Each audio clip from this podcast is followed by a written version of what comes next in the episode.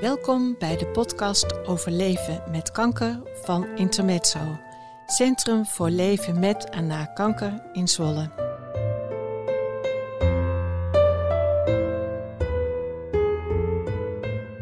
In onze podcast vertellen mensen wat kanker in hun leven betekent, professioneel of privé.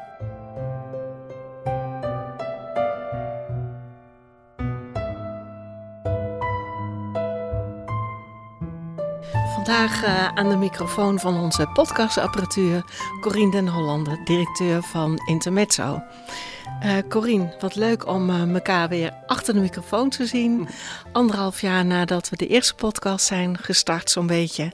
En tijd om eens even terug te kijken bij Intermezzo, want er zijn veel ontwikkelingen. Ja. En het is mooi als je ons wil vertellen en een beetje wil meenemen vanaf het begin 2010 en waar staan we nu? Ja, ja, heel leuk.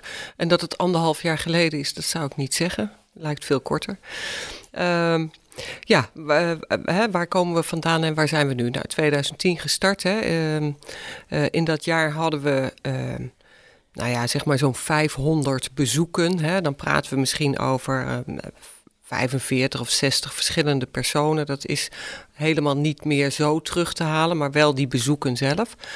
Uh, dat waren voor een heel groot deel waren dat mensen die, we, die ik eigenlijk nog uit het ziekenhuis kende uit mijn tijd als regieverpleegkundige. Maar gaandeweg zijn we natuurlijk gegroeid. Hè. Dat uh, ging eerst uh, traag maar gestaag, zeg maar. Dus na zes, zeven jaar zaten we op zo'n 4000 bezoeken. werd internet eigenlijk al te klein, werd te hokkerig. Hè, in de, de huiskamer. bedoel je dan? Ja, de ruimte, ja, absoluut. Als dan in de huiskamer een paar vrouwen met elkaar zaten te praten en er kwam een man binnen, dan was dat bijna al te veel van het goede voor de meeste mannen in ieder geval. En uh, nou, op een gegeven moment zijn we natuurlijk verhuisd. En dan zie je dat die groei met uh, een nieuw pand ook flink door is gegaan. En dan heb ik het niet alleen maar over de bezoekers, maar ook over de activiteiten, de hoeveelheid vrijwilligers. Uh, nou, natuurlijk ook het financiële stuk moet gaan groeien dan. Dus eigenlijk moet alles in die groei mee. En uh, met de komst in, in dit pand waar wij nu zitten, uh, uh, 2018 verhuisd. Uh, ja, daar is die groei eigenlijk alleen maar sneller gegaan. En als je ziet waar we nu staan, dan zitten we, zeg maar, het jaar voor corona zaten we op zo'n 6000 bezoeken. Uh, in de coronaperiode zakte dat wat terug. Vorig jaar zaten wij ook weer iets over de 6000 bezoeken. Maar als we nu een telling bijhouden zoals we nu gaan op dit moment. En dan komt natuurlijk nog de grote vakantieperiode. Dan zullen die cijfers wel weer even wat onderuit gaan. Maar dan gaan we naar de 8000 bezoeken. Dat 8000 in... bezoeken in 2023. Ja, ja. En hoe komt dat eigenlijk dat dat zo enorm explodeert eigenlijk? Want daar kun je toch wel van spreken? Ja, ja zeker kun je, kun je daarvan spreken. En dat lijkt wel of we dat bijna wekelijks voelen hier ook. Uh, ik denk dat het een aantal redenen heeft. Uh, ten eerste denk ik dat Intermezzo wat bekender wordt. Hè? Dus die naamsbekendheid worden wat beter gevonden. De jaren, corona-jaren hadden we niet een groei in de zin van meer mensen die kanker hadden kwamen bij ons. Want we moesten natuurlijk inkrimpen en af en toe half dicht. Dus alles wat voorzichtiger. Dus die groep die is er natuurlijk wel. Die heeft ons uiteindelijk ook gevonden. Zeker als je nagaat dat een groot deel van onze gasten pas start bij internet zoals ze uh, wat, wat na de behandelingen. En dan heb ik het uitdrukkelijk over het grootste deel, absoluut niet het enige deel, maar wel een groot deel van de mensen komt pas uh, uh, na, na het behandeltraject bij ons binnen. Dus daar hebben we een inhaalslag uh, te maken, zeg maar, en gemaakt. Maar tegelijkertijd weten we dat de voorspelling is dat in Nederland uh, 2030, dus dan praten we gewoon over 6,5 jaar, zeg maar even gemakshalve, er 25% meer mensen met kanker zijn. 25% meer mensen die de diagnose krijgen. Uh, ja, 25% uh, procent meer mensen met kanker. Dus dat is niet alleen maar de groei in diagnose. Dat is ook de groei die mensen, of de groei in, in, in jaren die mensen krijgen door de effectiviteit van de behandeling. Oh ja. Dus een dubbeling daarin. Ja. Zeg je dan dat mensen met kanker ook langer leven? Ja. Oh, dat is zeker. een van de onderliggende oorzaken. Ja, dat is zeker een van de onderliggende uh, redenen. Dat houdt natuurlijk voor ons als organisatie in als mensen zwaar behandeld worden en in principe niet meer kunnen genezen, maar de behandeling zo goed aanslaat dat mensen nog ja, misschien wel zes of zeven of acht jaar nog op een naar verhouding goede manier verder kunnen leven. Uh, dat daar wel van alles speelt bij die mensen. Want daar hangt een donderwolk boven het hoofd, waarvan je denkt: ja, jongens, wanneer komt die tot ontlading? Wat gebeurt er dan? hoe ziet dat eruit? Maar ook de gevolgen van de behandelingen, de lichamelijke gevolgen, de mentale gevolgen, die natuurlijk dan toch wat nadrukkelijker aanwezig zijn. Ja, die mensen, die, uh, daar, daar moet ook iets mee. Zeker, die hebben dus extra ondersteuning nodig, maar ook op een andere manier, denk ik. Ja, dan dat je midden in het traject zit van behandelingen. Ja, ja zeker. Daar zie je dat, dat uh, hè, waar wij eh, als we praten over 10, 15 jaar geleden, dan zeiden we ja, mensen zijn palliatief. Hè? Mensen kunnen niet meer genezen. En dan was dat, en dan zeg ik dat een beetje in een algemeen cijfer. Maar dan was dat dat je wist dat mensen nou ja, nog één of twee jaar te leven hadden. Hè? Even met uitschieters de goede en de slechte kant op. Mhm. Maar dat is tegenwoordig toch niet meer zo. Die jaren zijn daar echt bijgekomen. Dus dat houdt voor iedere organisatie die met mensen met kanker werkt ook iets in. En dus ook voor ons. Ja. En hoe anticipeer je daarop? Want uh, groei in cijfers die je beschrijft, dat is explosief. Uh, maar dat heeft nogal wat gevolgen voor hoe organiseer je intermezzo? Ja, dat heeft het zeker. En dat zal uh, op een aantal fronten zal dat zich moeten ontwikkelen. Daar hebben we natuurlijk wel gedachten over. Ehm, hè, als we dan praten over de groep waar we het net even over hadden, de chronische groep, hè, zeg maar.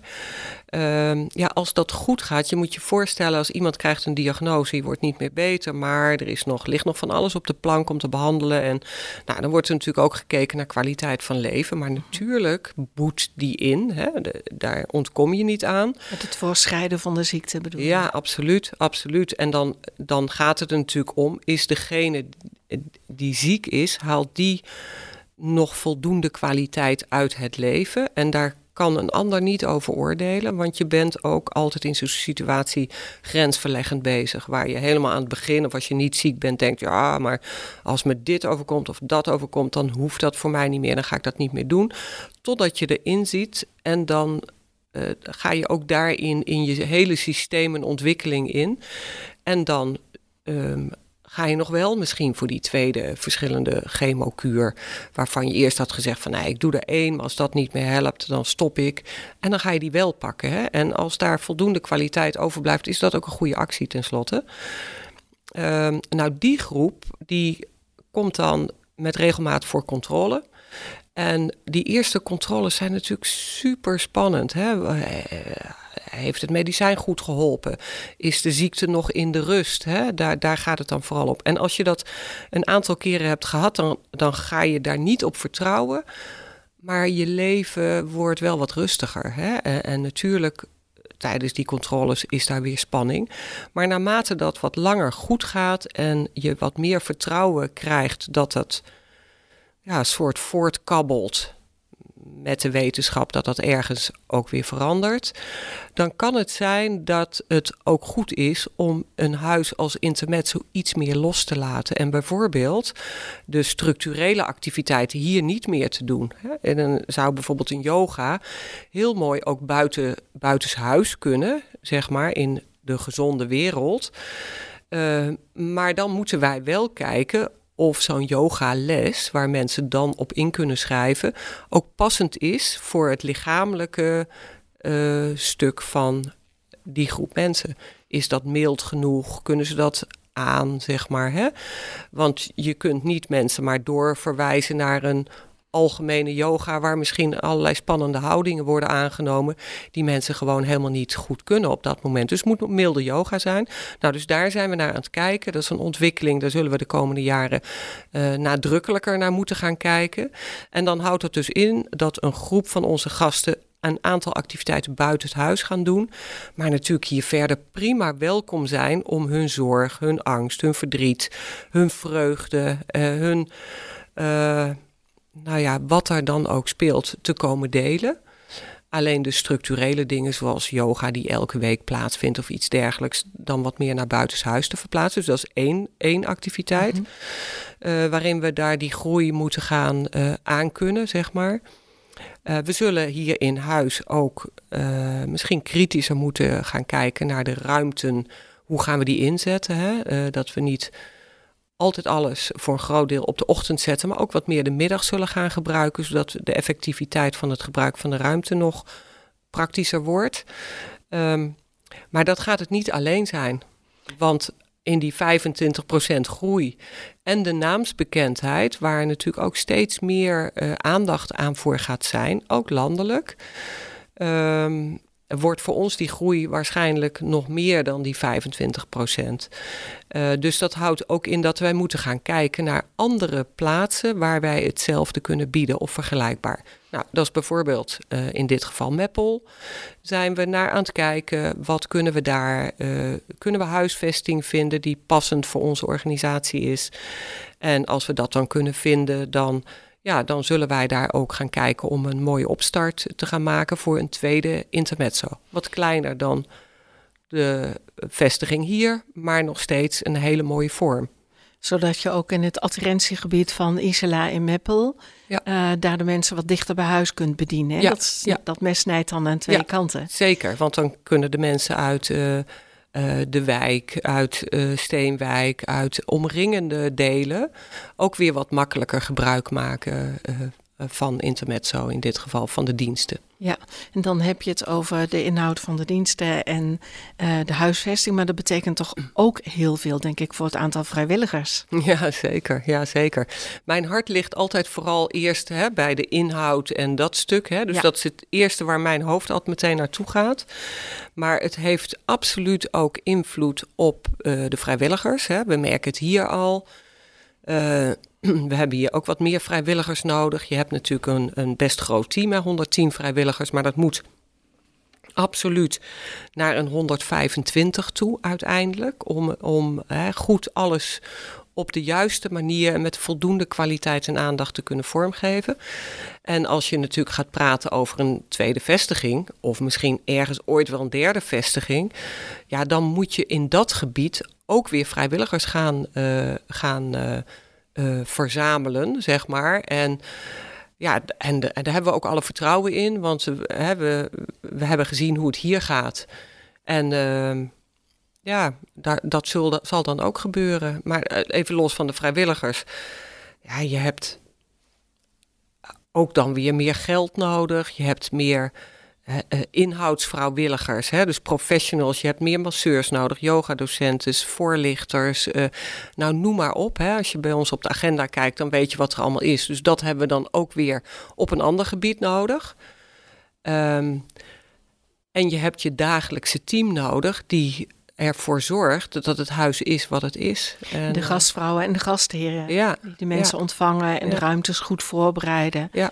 Ook mee opruimen en schoonmaken. Het hele ja, we hebben dat je dat erbij hoort. Ja, dat, dat, is een, dat is een grote klus en ook best een grote vraag aan de groep vrijwilligers. Die, die, die investeren minimaal een halve dag in de week. En enkeling eens in de twee weken als dat echt niet anders kan en als dat haalbaar is.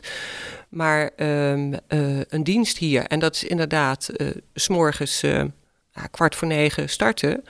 En dan om uh, één uur, kwart voor één het pand weer verlaten. En in die vier uur, ruim vier uur, uh, daar ook veel actie vertonen. Inderdaad, de ruimtes, wat je zegt, het klaarmaken, de boel weer opruimen, de schoonmaak, de administratieve taken die daarbij horen. Maar dan ook natuurlijk dat waar het om gaat, die gast. Want de gesprekken is, met de gast. Ja, ja, want dat staat natuurlijk centraal. Dus dat vraagt echt ook iets van onze vrijwilligers. Ja, en dan mogen we met z'n allen, denk ik, enorm in onze handen knijpen met wie we hier binnen hebben. En, en uh, want uh, het zijn allemaal stuk voor stuk mensen die ontzettend mooi kunnen aansluiten bij dat wat de gast hier komt halen. De aandacht, de persoonlijke aandacht, dat, dat is echt een, een, ernstig ondergeschat ding nog in Nederland. Hè? Dan wordt dan gedacht dat je, ja, dat je alleen maar een aai over de bol geeft en een kop koffie. Maar dat is het natuurlijk niet. Mensen moeten gezien worden, en gehoord worden. En ze moeten een warm welkom voelen in zo'n huis. En vanuit die positie gaan ze de activiteiten doen die ervoor zorgen dat mensen hun leven ook weer steviger in de hand kunnen nemen. Ja, en als je vrijwilligers hebt die het goede gesprek uh, kunnen voeren, wat hebben zij daarvoor nodig of wat doet Intermezzo voor deze mensen?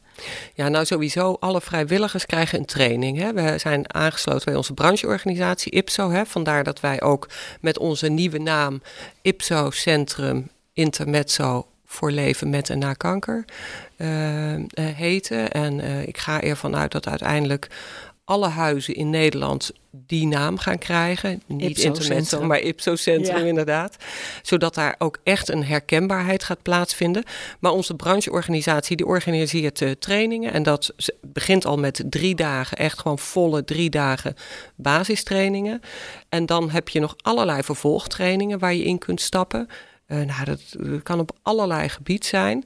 En dan hebben we hier zelf in huis natuurlijk ook altijd nog iets uh, wat we doen. Hè. We hebben bijvoorbeeld onlangs de Rode Neuzentraining gehad. En um, ja, dat is een training waarbij, uh, gegeven door Peter Vader, waarbij met name aandacht is voor die lichaamstaal, het herkennen. En ja, dus je hebt vrijwilligers nomen die toch ehm, totaal verschillend van aard zijn, maar ook ehm, um, ja, sensitief, een beetje vingerspitsengevoel hebben van wat heeft iemand nodig, hoe sluit je aan bij iemand.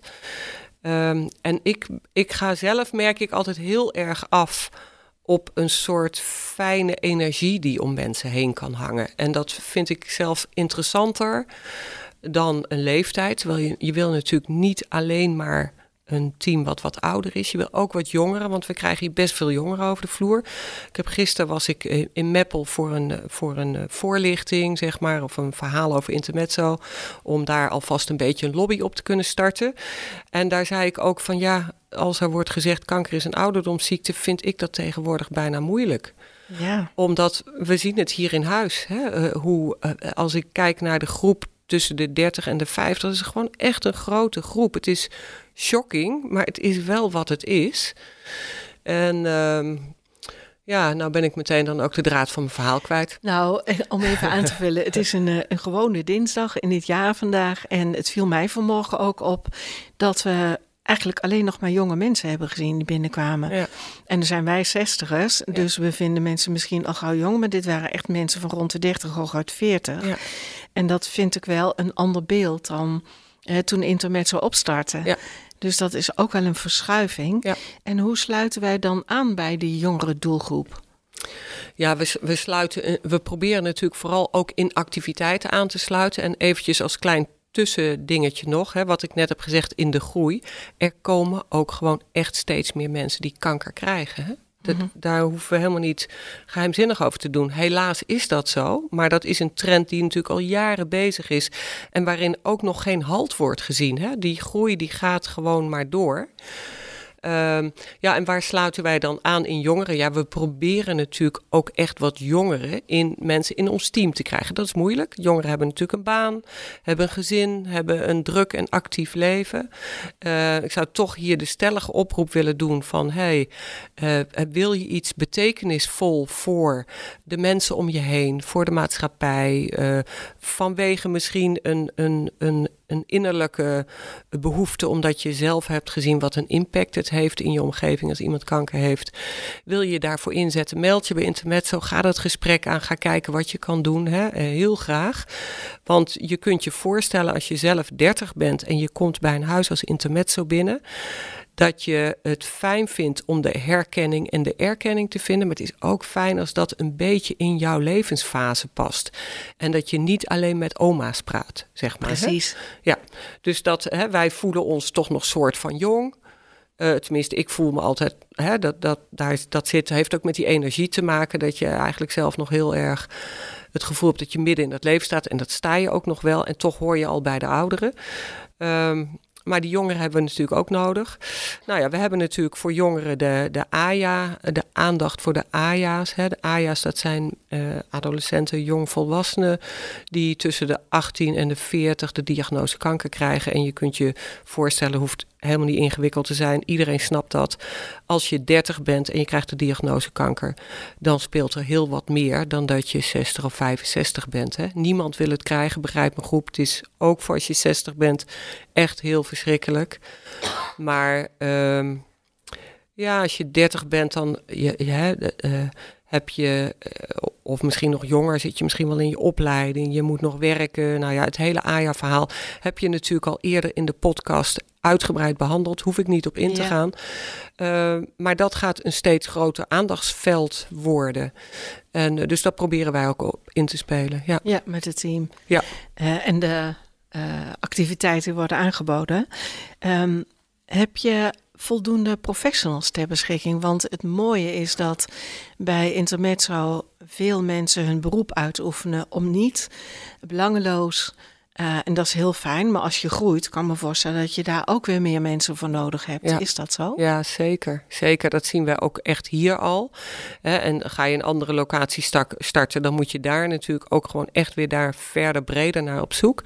Maar hier merken we het ook dat we op een gegeven moment zelfs de situatie hadden en hebben dat als mensen heel graag een massage willen. En massage is echt, dat is niet alleen maar lekker. Hè? Massage is ook gewoon zo ongelooflijk zinvol om vanuit je hoofd wat meer naar je gevoel te gaan en ook daar de aandacht voor te kunnen hebben. Want dat is ook wat verwerken doet.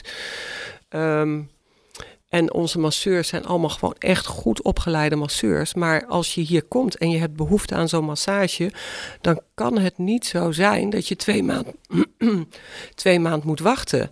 En uh, dat is bij Vlagen wel het geval. Dit betekent dus ook dat je uh, meer professionals nodig hebt die als vrijwilliger bij Intermezzo om niet belangeloos hun vak komen uitvoeren. Ja. Uh, zoals je noemt, hè, masseurs. Ja. Um, dat zijn bijzondere mensen ook.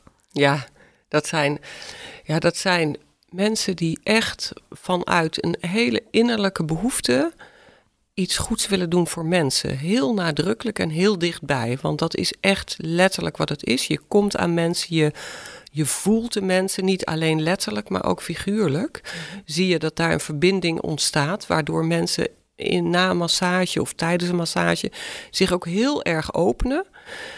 En dat, en, en dan praten we echt over het echte contact. Dat, is, dat gebeurt in gesprekken ook wel eens. Uh, en dat zijn soort van pareltjes. Maar bij massage kom je daar nog veel sneller. En, uh, ja, en die masseurs die kiezen daarvoor. En het bijzondere is, vind ik, van deze groep. Ze doen dat. Ze, ze doen al onze vrijwilligers werken met hart en ziel. Hè? Begrijp me goed. Ik wil niemand ondersneeuwen. Maar zij doen dat zo met hart en ziel geven ze iets aan deze groep. Ze geven eigenlijk bijna iets van zichzelf. Um, en dat houdt ook in dat als wij hier gasten hebben die gaandeweg hun traject steeds zieker worden en in die terminale fase terechtkomen, dat wij soms, als dat wenselijk is, ook echt een beroep kunnen doen op onze masseurs om een massage nog aan huis te kunnen geven. In dat echte laatste stuk. En dat kost een masseur in alle opzichten veel. Hè? Het ja. kost ze uh, veel tijd als we het heel praktisch en zakelijk zien. Want even hier naartoe is ook, kosten ook tijd. Maar dan gaan mensen vaak drie mensen masseren. Dus dat is dan drie keer effectief. Als mensen naar huis toe gaan, dan kost dat net zoveel tijd. Maar dat is één iemand die ze daar uh, masseren. Maar het kost ze ook uh, emotioneel echt iets. Want je komt in die thuiszitting nog weer dichterbij. En iemand is, staat eigenlijk al bijna met één been soms aan de andere kant. En um, dus het, het is wonderbaarlijk hoe zij zich daar elke keer weer voor openzetten om dit te doen. En daar zelf ook zo blij en dankbaar zijn bijna dat ze dit mogen doen. Ja. Dat is echt een hele mooie gewaarwording, uh, vind ik. Ja. ja. We horen ook wel van gasten van... Um, ik word op een andere manier aangeraakt bij Intermezzo ja. dan in het ziekenhuis. Want ja.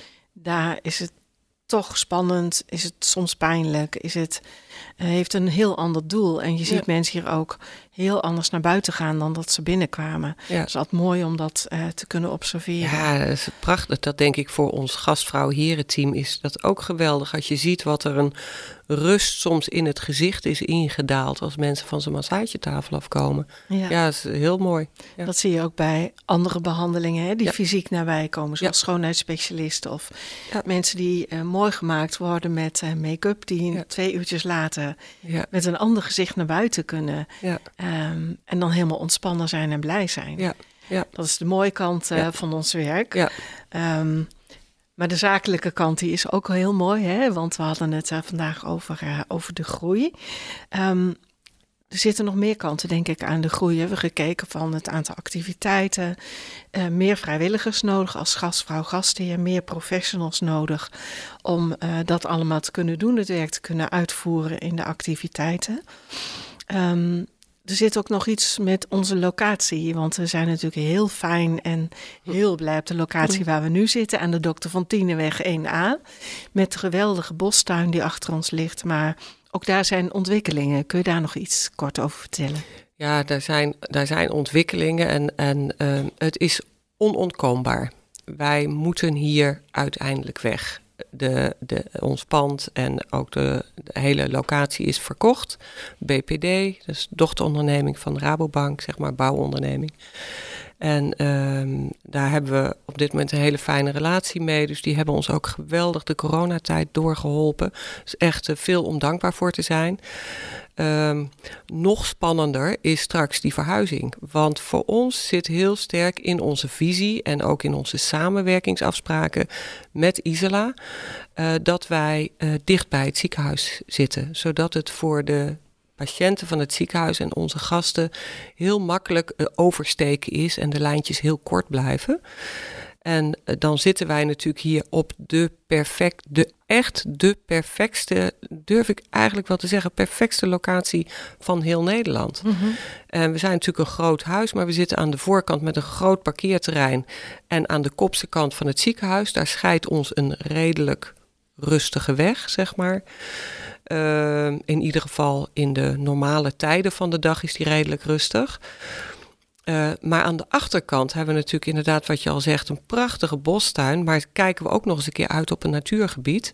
Nou, dan praat je echt over een scheiding van de drukke hectiek van een ziekenhuis en de serene rust uh, die bij ons heerst. Uh, en dat doet ook iets met mensen. Nou, dat zou je natuurlijk heel graag ook weer willen hebben. Ik weet dat BPD uh, daar zijn best voor gaat doen. Het gaat hoe dan ook anders worden. Mm -hmm. Hè, dus uh, we hebben aangegeven wat wij nodig hebben in de zin van hè, het moet een benedenverdieping zijn, er moet een tuin bij zijn, want dat is echt ook ontzettend waardevol. Maar we hebben natuurlijk ook best veel ruimte nodig. En als je kijkt hoe die groei zich nog weer in de toekomst ontwikkelt, als je de cijfers gaat doorberekenen met 25% groei, ja, dan zitten wij op in 2026 verwachten we op, op meer dan 9000 bezoeken en misschien wel 1800 mensen, waar we verschillende uh, mensen op jaarbasis, waar we nu op zo'n 1400 mensen op jaarbasis, verschillende mensen op jaarbasis zitten. Dus uh, dat, gaat, uh, dat gaat een hele belangrijke stap zijn, ook ja. financieel. Ja, want als je het dan over financieel hebt, hè, uh, wat zijn de gevolgen dan voor de groei? Ja. Wat, wat, heb je financieel nodig? Ja, financieel zitten we eigenlijk nu al zo dat wij op dit moment met twee FTE's werken. En verdeeld over. Uh, nou, eigenlijk drie mensen. Hè. Nu eventjes vier, nog heel kort. Want we gaan over die ontwikkeling straks ook even heel kort hebben. Als, uh, ja. als jij het goed vindt, vraag ja. ik dan even van jou. um, um, maar met de verandering die er gaat plaatsvinden, blijven we nog steeds twee FTE overhouden. En dat is te weinig. Dat is eigenlijk al een heel tijd te weinig. En dat gaat steeds meer voelbaar zijn. En als dat zo blijft, dan moeten wij in de plaats van ons steeds meer openzetten, steeds meer gaan sluiten. Dat is absoluut niet wat je wil, want we hebben in Nederland ook een goede naam. En die willen we graag zo houden. We willen de kwaliteit graag zo houden. En wij hebben geen enkel doel om het grootste huis van Nederland te zijn. We horen bij de grootste huizen van Nederland. Maar ons doel is zeker niet het grootste huis van Nederland te worden. Maar wel te zorgen dat we de aanvraag, hè, de vraag die naar ons toe komt, kunnen blijven bedienen. Dus ehm, ja, dat houdt in dat we in deze fase waar we nu zitten al iemand bij gaat moeten. En, naarmate die groei uh, gaat, gaat doorwerken, hè, hebben we zelfs een berekening gemaakt dat we uiteindelijk over een aantal jaren met die groei naar 3,6 FTE moeten. En dan hebben we het nog niet over Meppel. Dan zit je al bijna op een verdubbeling van nu. Ja.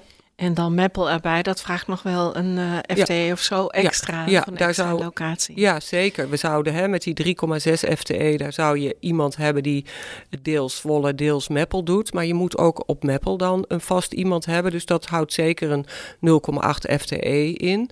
Wat ook mogelijk zou zijn, want sinds... Uh, laatste kwartaal vorig jaar worden alle IPSO-centra ook ondersteund door KWF uh, middels een 0,8 uh, uh, procent FTE-coördinator.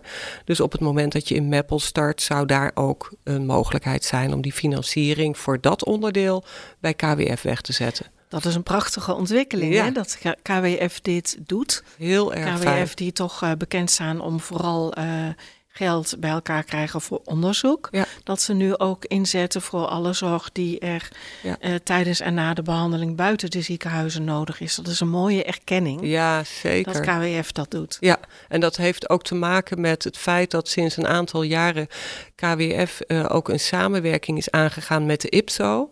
En uh, toch echt, voor mijn gevoel is echt 1 en 1 wordt 3. En daar ja, daar profiteren alle huizen van en uiteindelijk natuurlijk onze hele doelgroep.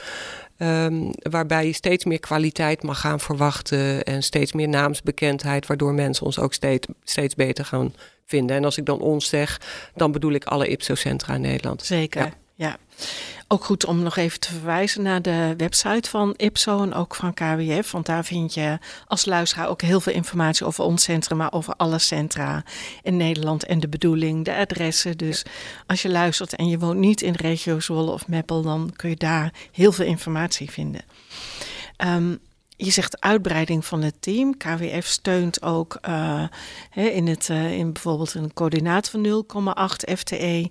Um, maar voor alle activiteiten en huisvesting en stookkosten en noem alles maar op, is ook extra geld nodig. Hoe, hoe ga je daarmee om? Ja, we hebben, we, hebben, uh, we hebben natuurlijk in het afgelopen jaar hebben we uitgebreid uh, met het bestuur brainstorm sessies gehad. En daar heeft ook overigens de, de FTE, uh, of de FTE, de um, RVE-manager van Isla aan, uh, aan, is, is daar aangesloten. En uh, daar hebben we ook onder andere naar alle speerpunten zeg maar, gekeken. Wat, wat willen we dan? Waar, waar gaat het goed? Waar kan het beter? Uh, maar ook naar het financiële deel. Nou, dat houdt in dat we eigenlijk op weg zijn naar een verdeling. En dan hoop ik dat dat lukt. En dat iedereen die wij zo in ons hoofd hebben, daar ook aan gaat meewerken, natuurlijk. Hè? Uh, maar daar hebben we eigenlijk een, een, plan bedacht waarbij we zeggen 50% van onze financiën. Uh, en die dus door die FTE en huisvesting en dergelijke echt ook straks meer van ons gaan vragen.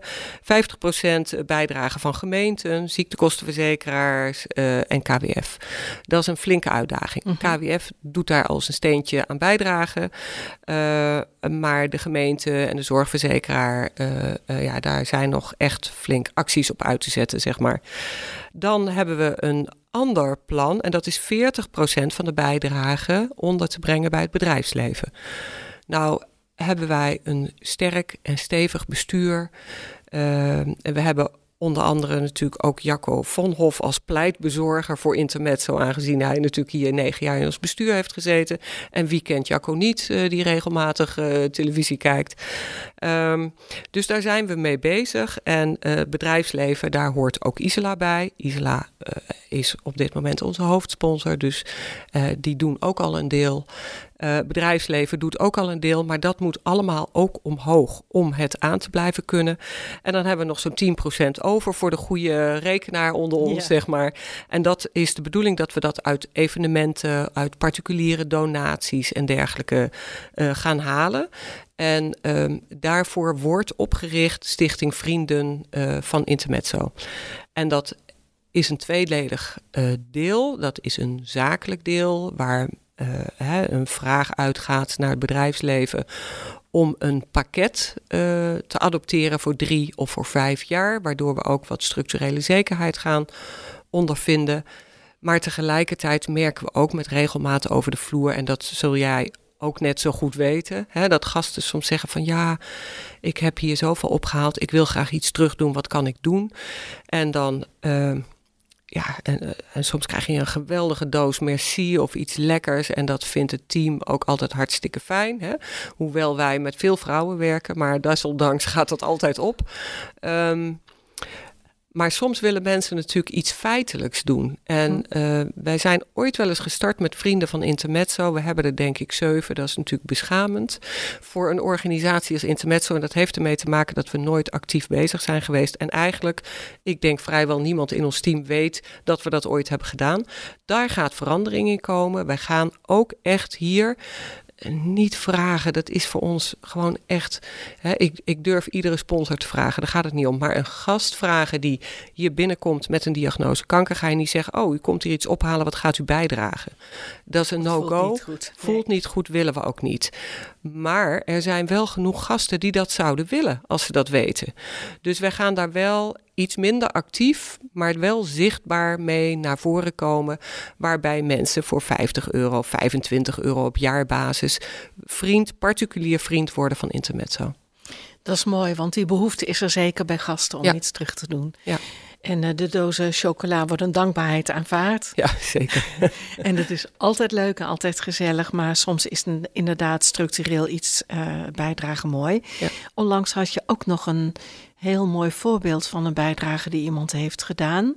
Um, door te vragen om tijdens de uitvaartdienst ja. voor Intermezzo iets op te halen. Ik vind dat een mooi verhaal. Misschien wil je dat vertellen. Ja, ja dat, dat, dat uh, um, heeft ook best wel veel, in ieder geval zeker op mij, heel veel indruk gemaakt.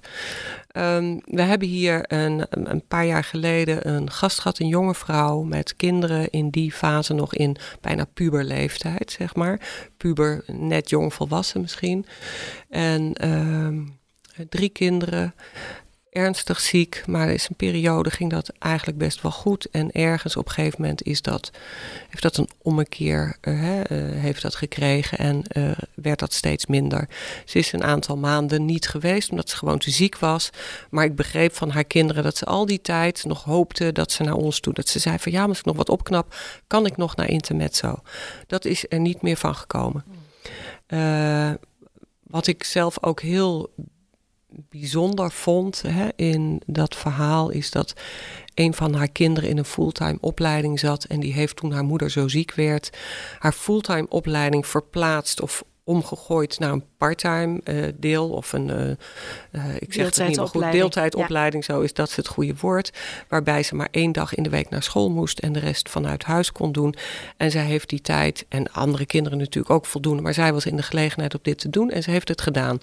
En ze heeft dus echt heel veel ook in de zorg voor haar moeder gedaan. ik denk ongeveer anderhalve week voor haar overlijden, misschien twee weken, werd ik gebeld door dochter. En ze zei van, goh, ik ben de dochter, ik mag de naam noemen, want hij mag ook uh, op het boek komen. Mm -hmm. uh, uh, ik ben de dochter van Gerda Vriends. mijn moeder gaat binnenkort overlijden en zij heeft aangegeven dat ze in haar uitvaart een collecte wil voor Intermezzo mogen wij na die tijd een afspraak maken daarvoor, ja, ja. om dat te komen overhandigen. Nou, natuurlijk en sowieso, hè, als iemand hoef je helemaal niks voor te doen. Als er iemand in een gezin komt te overlijden, dan blijft dat gezin natuurlijk ook gewoon welkom als nabestaande hier. Hè? Dus je kunnen ook zelf gebruik maken van intermezzo. Dus dit was een, een, ja, een hele mooie vraag, maar natuurlijk uiteraard goed. En nadat uh, moeder is overleden en en de uitvaart in besloten kring was, ehm, heeft familie een afspraak gemaakt en zij kwamen met oma, dus de moeder van moeder. En de drie kinderen. Een zoon, twee dochters. En we hebben het gehad over hoe de uitvaart was en hoe de laatste periode was. En dat er nog humor was geweest naast alle verdriet en het gemis hè, wat er was. Maar dat ze het heel mooi met elkaar hebben gedaan, was ik echt van onder de indruk. En de liefde en de, ja, de betrokkenheid, die was zo voelbaar in dat gesprek. En uiteindelijk schuift uh, haar zoon uh, een doos naar mij toe. En hij zegt: Hier hebben we al het opgehaalde geld in zitten. En het kan me nu nog ontroeren, merk ik. Um, uh, en als je de klep open doet, dan staat het bedrag erin. En die doos, een hele mooie doos, uh, kistje. En ik doe die klep open en er staat 1250 euro. Zo. Voor een uitvaart echt extreem wat daar is gebeurd. Het was ook een hele drukke uitvaart. Hè, dat zegt ook iets over leeftijd, maar ook de betrokkenheid van al die mensen daaromheen. En dat moet ongelooflijk goed hebben gedaan aan de familie, dat er zoveel mensen afscheid nemen. Nou, we hebben het nou, van alles en nog wat gehad. En op een gegeven moment vroeg ik van... Goh, heeft jullie moeder gezegd waarvoor ze wil dat dat gebruikt wordt? Dat had moeder niet. Het ging erom dat wij het goede werk voort konden zetten. En daar wilden ze een bijdrage aan doen. En dat is ongelooflijk fijn, hè? want uh, we hebben altijd geld nodig. Zo simpel is het gewoon. Maar ik dacht, ja, dan komt dat op de bankrekening te staan en dan wordt het goed voor iets gebruikt. Maar waarvoor is dan, ja, is dat. Heeft het anoniem eigenlijk. Ja, dat voelt toch niet helemaal fijn in dit geval. En het toeval wil, ja, en dan zeggen wij hier vaak, ja, toeval bestaat niet. Dat ik s'morgens met iemand een afspraak had die een boek had geschreven. En dan moet je hem uh, uh, zonder uh, onrecht te, doen aan dit boek ehm, labelen als bijvoorbeeld een boek van Mama vertel eens of Oma vertel eens. Hè, waar je veel in kunt schrijven. Maar dit gaat over jouw laatste levensstuk. En dan bedoel ik niet per se alleen over jouw ziektestuk. Helemaal niet per se. Het gaat er meer op waar sta je nu in het leven? Waar kijk je goed op terug? Welke normen en waarden zijn voor jou nou belangrijk? Wat zou je nog willen? Maar het gaat ook over. Wil je uiteindelijk, als jij er niet meer bent bij je uitvaart, koffie en cake? Of wil jij misschien een glaasje drinken met een bitterbal. Mm -hmm. En dan zeg ik nu bewust geen wijntje. Hè? Uh, als je voor intermezzo werkt, dan weten we allemaal ook dat alcohol uh, uh, niet een, per se een positieve factor is. Maar we moeten ook niet al te ingewikkeld doen. Hè? Het is ook prima om dat af en toe een keer wel te doen. maar daar, dus er zit heel veel bewustwording in dat boek. Het is een echt een prachtige uitvoering. En jij gaat straks vragen welk boek is dat dan? En dan heb ik de titel niet in mijn hoofd. Want ik ben af en toe wat vergeetachtig. Maar we hebben een bij foto Intermezzo... van het boek en die doen we erbij. Oh ja, heel goed. Ja, heel fijn. Nou, um, dus ik zei, toevallig heb ik vanochtend een gesprek gehad met iemand en ik was namelijk onder de indruk van het boek, van de, in, van de vorm, van de manier waarop de vragen gesteld worden. En ik dacht, ik ga dit boek zelf ook kopen. Dit is een prachtig nalatenschap voor degene die jij nalaat zeg maar. Dus ik zei van, goh, ik heb vanochtend een boek overhandig gekregen. Ik was daarvan onder de indruk, ik wil graag dat jullie daarnaar kijken. En ze zijn met me meegelopen naar het kantoor. En uh, ze vonden het helemaal prachtig. En de dochter die haar moeder zoveel had verzorgd, die zei... Dit is precies wat mama nodig had gehad. Oh. Ja, het was echt, uh, was echt het, het was een heel mooi ontroerend moment. Waarbij we allemaal ook wat emotioneel werden even. En ik zei van nou, vinden jullie het dan een goed plan dat wij deze boeken gaan aanschaffen en kunnen overhandigen aan de mensen die bij ons komen in dezelfde positie als jullie zijn. Met mhm. kinderen die nog zo jong zijn en waar je ook zo'n nalatenschap gaat. En dat vonden ze heel mooi. En dus we zijn nu bezig met degene van de boeken om uh, de omslag iets aan te passen met een mooie tekst die eer doet ook aan Gerda. Um, ja, en het is prachtig om dit te kunnen doen. Uh, met deze gift. We hebben nog een klein beetje wat andere giften links-rechts gekregen, waardoor wij dan ook de boeken met iets meer korting kunnen aanschaffen. Dat is voor ons dan ook weer fijn, want dan kunnen we meer boeken aanschaffen. Uh, ja, ik denk dat dit een hele mooie verdiepingsslag is. Uh, en dan kun je zeggen, mensen kunnen dat boek toch ook zelf kopen? Ja, maar het is ook heel mooi om het cirkeltje op deze manier rond te maken voor hun en voor ons zo'n mooi extra uh, gebaar, te, gebaar kunnen te kunnen maken. Ja. ja, en je geeft niet alleen het boek gewoon een boek met bladzijden, een werkboek met bladzijden, maar je geeft uh, mensen een soort perspectief op de weken of maanden die nog voor hen liggen. Ja, absoluut. En dat is eigenlijk wat we met heel veel dingen doen. Hè? Mensen weer een perspectief geven door een misschien eenvoudige activiteit, maar om kwaliteit van leven zelf weer te kunnen inbouwen. Ja, precies. Mooi gezegd. Dat zien we ook met schrijfsalon of met creatief boekmaken. Of eigenlijk alle hè, tekenen en schilderen. Dat mensen hun eigen perspectief uit hun activiteit halen. Ja. Dus dit sluit er echt heel mooi uh, bij aan. Ja. Um, dit is een mooi gebaar. Uh, mooi voorbeeld ook van wat we kunnen doen met gelabeld geld. Ja. Uh, hè, we kwamen bij het geld vandaan, van wat is er nodig. Um, Eigenlijk heb je heel veel uh, verteld hè, van wat de groei bij Intermezzo is. Aantal vrijwilligers omhoog, aantal medewerkers omhoog. Uh, de ruimte moet uh, anders worden. We moeten toch verhuizen, dus dan ook maar gelijk op de groei. Um, en er moet meer geld bij en er komen mooie acties voor sponsoren, maar ook mooie acties om vriend te kunnen worden als je dat wilt. Ja. Dat is een hele grote groei heel veel verteld. Is er nog iets wat je had willen vertellen, maar wat nog niet aan de orde is geweest? Uh, nou ja, waar we even aan hebben gelinkt, dat we natuurlijk uh, op personeelsgebied op twee FTE's zijn. Uh, en uh, dat houdt in dat we ehm, eh, waar ik al even zei van we zitten op dit moment ietsjes ruimer. Hè. We hebben op dit moment iemand die twee dagen vanuit Isla hier werkt en met het doel om hier uiteindelijk ook verder door te groeien in de organisatie. Het houdt tegelijkertijd in dat jij afscheid gaat nemen van ons. En uh, onze onze um, podcastluisteraars die zullen jou nog even niet gaan missen, want jij hebt uh, aangegeven dat je het heel fijn vindt om dit nog een periode te blijven doen. En dat vinden wij ook. Als vrijwilliger. Als vrijwilliger, ja. ja. Dus dat is ongelooflijk fijn voor ons.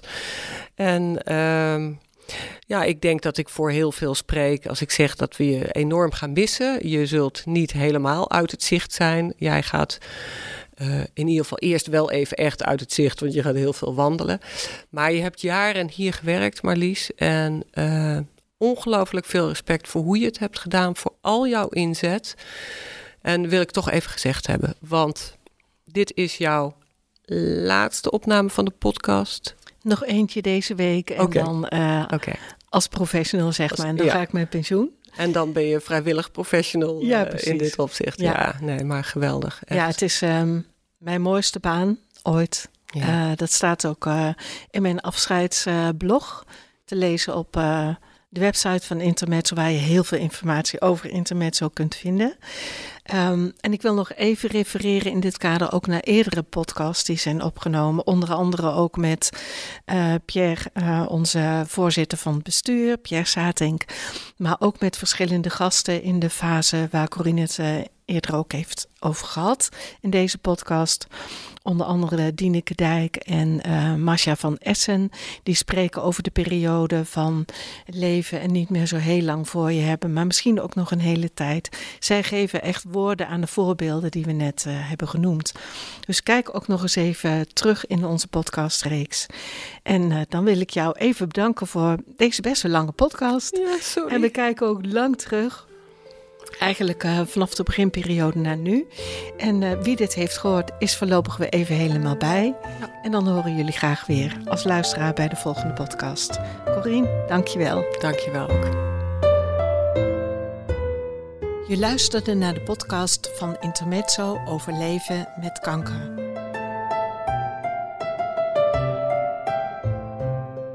Wil je meer weten? Kijk op onze website www intermezzo-zwolle.nl. Elke maand is er een nieuwe podcast. We bedanken iedereen die heeft meegewerkt aan de totstandkoming van al onze podcasts.